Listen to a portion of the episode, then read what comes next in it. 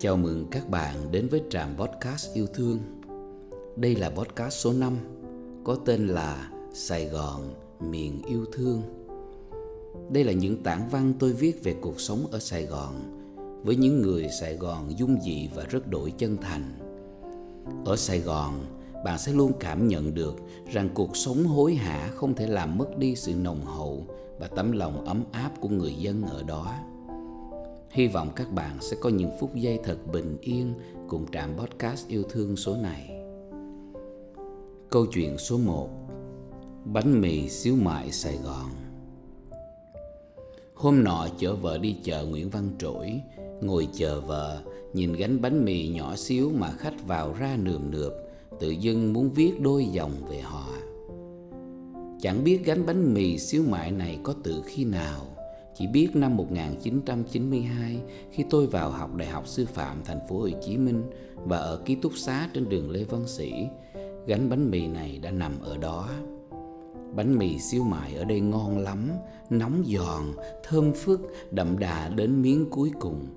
Ai đã ăn một lần chắc chắn sẽ còn muốn ăn nhiều lần nữa hai mươi mấy năm qua rồi, gánh bánh mì vẫn thế, vẫn nhỏ xíu như thế, vẫn người phụ nữ bán bánh ngày nào, có khác đi là giờ cô đã già đi nhiều lắm. Ngày xưa cô ngồi bán một mình, giờ cô có hai cô con gái trẻ ngồi hai bên phụ mẹ. Hai cô con gái trẻ trong mặt mày sáng sủa, da dẻ trắng trẻo, tay chân mượt mà ắt hẳn là gánh bánh mì này cùng người mẹ đã nuôi hai cô con gái lớn lên, học hành tử tế, có cuộc sống đầy đủ. Hai cô chắc là hôm nay ra phụ mẹ, vì buổi sáng bao giờ cũng là buổi mẹ các cô bận nhất. Khách vào ra liên tục, ba mẹ con hai tay thoăn thoắt người mẹ và cô con gái bên phải xẻ bánh, nhét xíu mại, rau, đồ chua, chan nước béo. Cô con gái bên trái hai tay liên tục trộn rau vớt rau, sắc ớt để bánh lên mâm. Ba mẹ con cứ thế cắm cúi làm việc, say mê, cẩn thận. Mình ngồi nhìn họ làm việc, thấy một cảm giác vui lắm. Họ, những người lao động lương thiện, làm việc của họ suốt mấy mươi năm. Công việc bình thường và lương thiện ấy chắc chắn đã đem lại sự đầy đủ cho cuộc sống gia đình của họ. Họ chắc chắn không tơ tưởng gì cao xa vời vợi họ chỉ làm công việc mà bây giờ họ là những người giỏi nhất. Sài Gòn này là vậy, Chỉ cần một góc tí xíu vài mét vuông như thế, Chỉ cần một tinh thần làm việc cần cù, Chỉ cần một ý thức trách nhiệm với việc mình làm Và thái độ chân thành với người mình tiếp xúc, Bạn đã có thể kiếm được một bữa cơm hàng ngày. Một bữa cơm có thịt, có cá, Chẳng cao sang phú quý gì, Nhưng là một bữa cơm ấm áp để bạn no bụng, để bạn có sức tiếp tục làm việc, để tiếp tục có niềm tin tốt đẹp vào cuộc sống ngày mai. Ở Sài Gòn, tinh thần lao động cần cù là phẩm chất đầu tiên và cần thiết nhất để một người nghèo có cuộc sống tốt đẹp hơn. Gánh bánh mì nhỏ xíu ở góc chợ Nguyễn Văn Trỗi trên đường Lê Văn Sĩ là một minh chứng hùng hồn nhất cho điều đó. Hãy ghé qua một lần, mua một ổ bánh mì xíu mại, nhìn ba mẹ con họ thoang thoát bán hàng, bạn sẽ tin vào điều tôi nói. Câu chuyện số 2 Hạnh phúc Hạnh phúc là khi người bán vé số tật nguyền, chân tay co quắp, lết từng chút một trong cái nắng gay gắt của Sài Gòn giữa trưa, chìa ra sắp vé số mười mấy tờ mời người qua lại. Có một người chạy xe qua rồi dừng lại, định mua hết những tờ vé số cuối cùng. Có một người đàn ông ăn mặc tuần toàn, râu ria lởm chởm cũng dừng xe, Chiếc xe cổng trên nó hàng đống bao ni lông Chưa đủ thứ loại đồ khó mà gọi hết tên được. Ông bảo bán cho tôi hai tờ vé số. Có một người phụ nữ mặc một bộ đồ không thể cũ hơn Mang đôi dép mòn vẹt gót Quai được cột bằng một cọng dây nhựa cũ rích Cưỡi một chiếc xe đạp cọc cạch Cũ tới mức chẳng nhận ra xe màu gì Xe không thắng, bà phải rà chân một đoạn bằng đôi dép cột bằng dây nhựa kia để dừng lại. Bà bảo, còn vé không, cho tôi hai tờ. Người đàn ông đầu tiên vừa đếm được tất cả là 14 tờ vé số chiều sổ còn lại. Nghe người đàn ông thứ hai nói thế, rồi nghe người phụ nữ thắng xe đạp bằng chân nói thế, Người đàn ông thứ nhất liền lấy ra hai tờ cho người đàn ông râu ria lởm chởm chở đầy bao ni lông kia hai tờ rồi lại lấy đưa cho người phụ nữ mang đôi dép nhựa mòn vẹt cho thắng xe kia hai tờ rồi bước qua trái thu tiền của người đàn ông ăn mặc tuần toàn rồi bước qua phải thu tiền của người phụ nữ xe đạp không có thắng rồi quay lại móc bóp của mình ra lấy tiền trả 10 tờ vé số còn lại. Người bán vé số tật nguyện lập bập nhận tiền từ người đàn ông thứ nhất, cúi đầu cảm ơn người đàn ông thứ hai, mỉm cười méo xẹo với người phụ nữ đi xe đạp không màu. Sắp vé số khi nãy đã được thay bằng một sấp tiền được xếp thẳng thớm. Người phụ nữ ngồi lên yên sau chiếc xe đạp, chọt chọt đẩy xe đi. Người đàn ông thứ hai rồ máy chiếc xe tội nghiệp, khói đen phun đầy đường. Người đàn ông đầu tiên cười với người bán vé số, người bán vé số lòng cộng lết đi.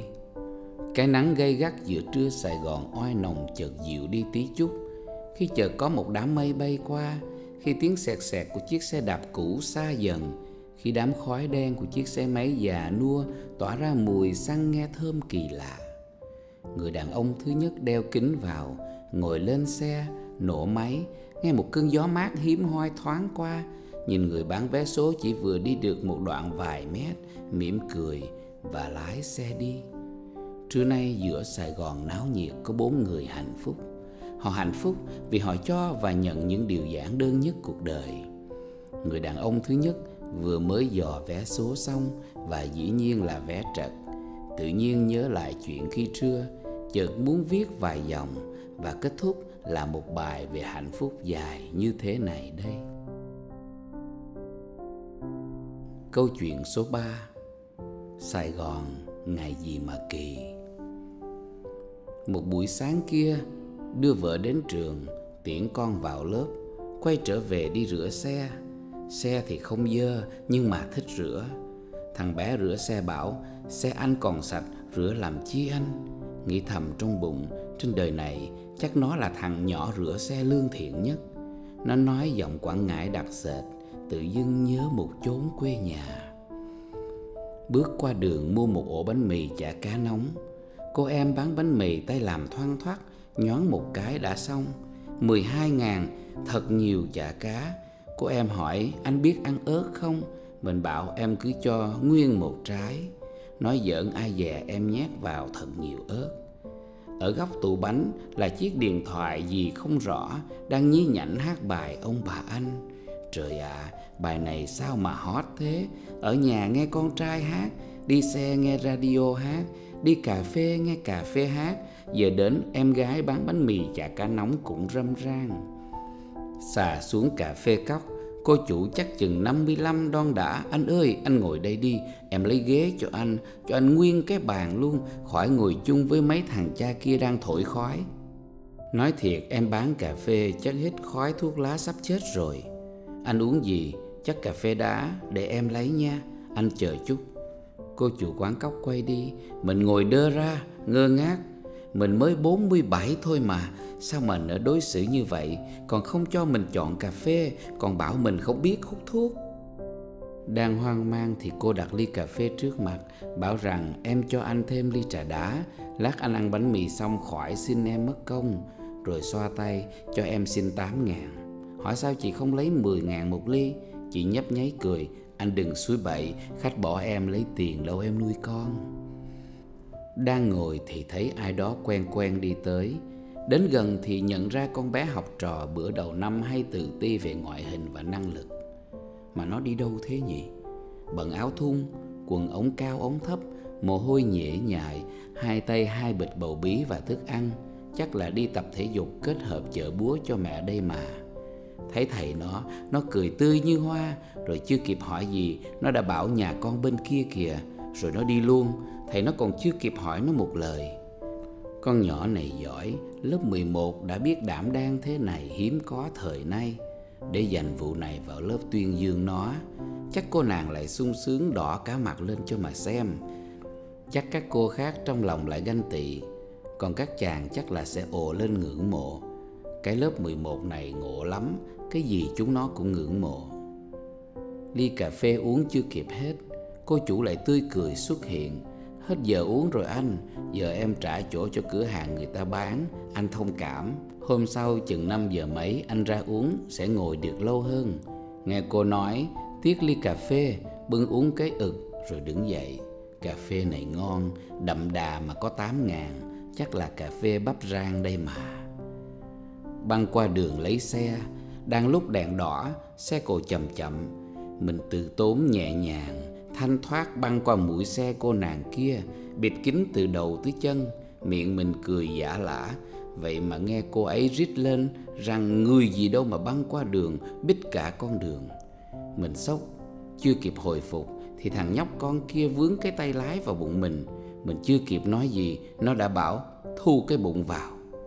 Hôm nay là ngày gì mà ai cũng ăn hiếp tôi vậy? Sẽ có thật nhiều những đứa con Sài Gòn đang ở xa Nhớ Sài Gòn của mình lắm lắm đây mà.